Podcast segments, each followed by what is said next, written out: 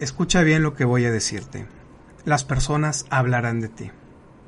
De alguna u otra manera, las personas hablarán de ti.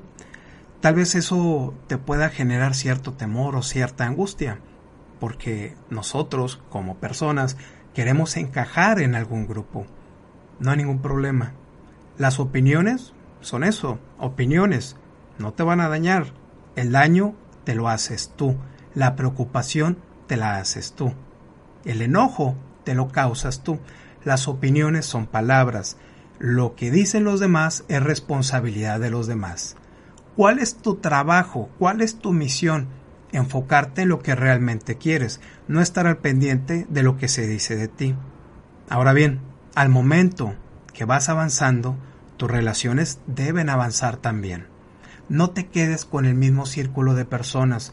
¿Por qué? Porque estas personas estarán acostumbradas a la anterior versión de ti. No van a querer lidiar con la nueva persona, no van a querer comprender los cambios que tú estás generando. No pasa nada, no hay ningún problema. Si son tus amigos, si, es tu familia, quiéralos, respétalos, mas no les hagas caso. Sigue en tu camino y haz lo que tienes que hacer.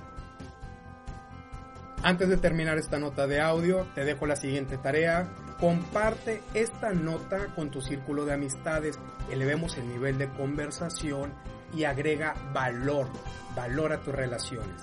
Segundo, si te llegó esta nota de audio y quieres recibirla directamente a tu celular, envíame un mensaje con tu nombre completo y la palabra inscribir al número de WhatsApp 834-1309-459 con el Código Internacional de México 521. Puedes encontrar más tips, más artículos y más videos estupendos en raulgavino.com y mi página de Facebook Raúl Gavino Quilantán. Recuerda, lo que tú quieras hacer, Aldo, y Aldo ahora.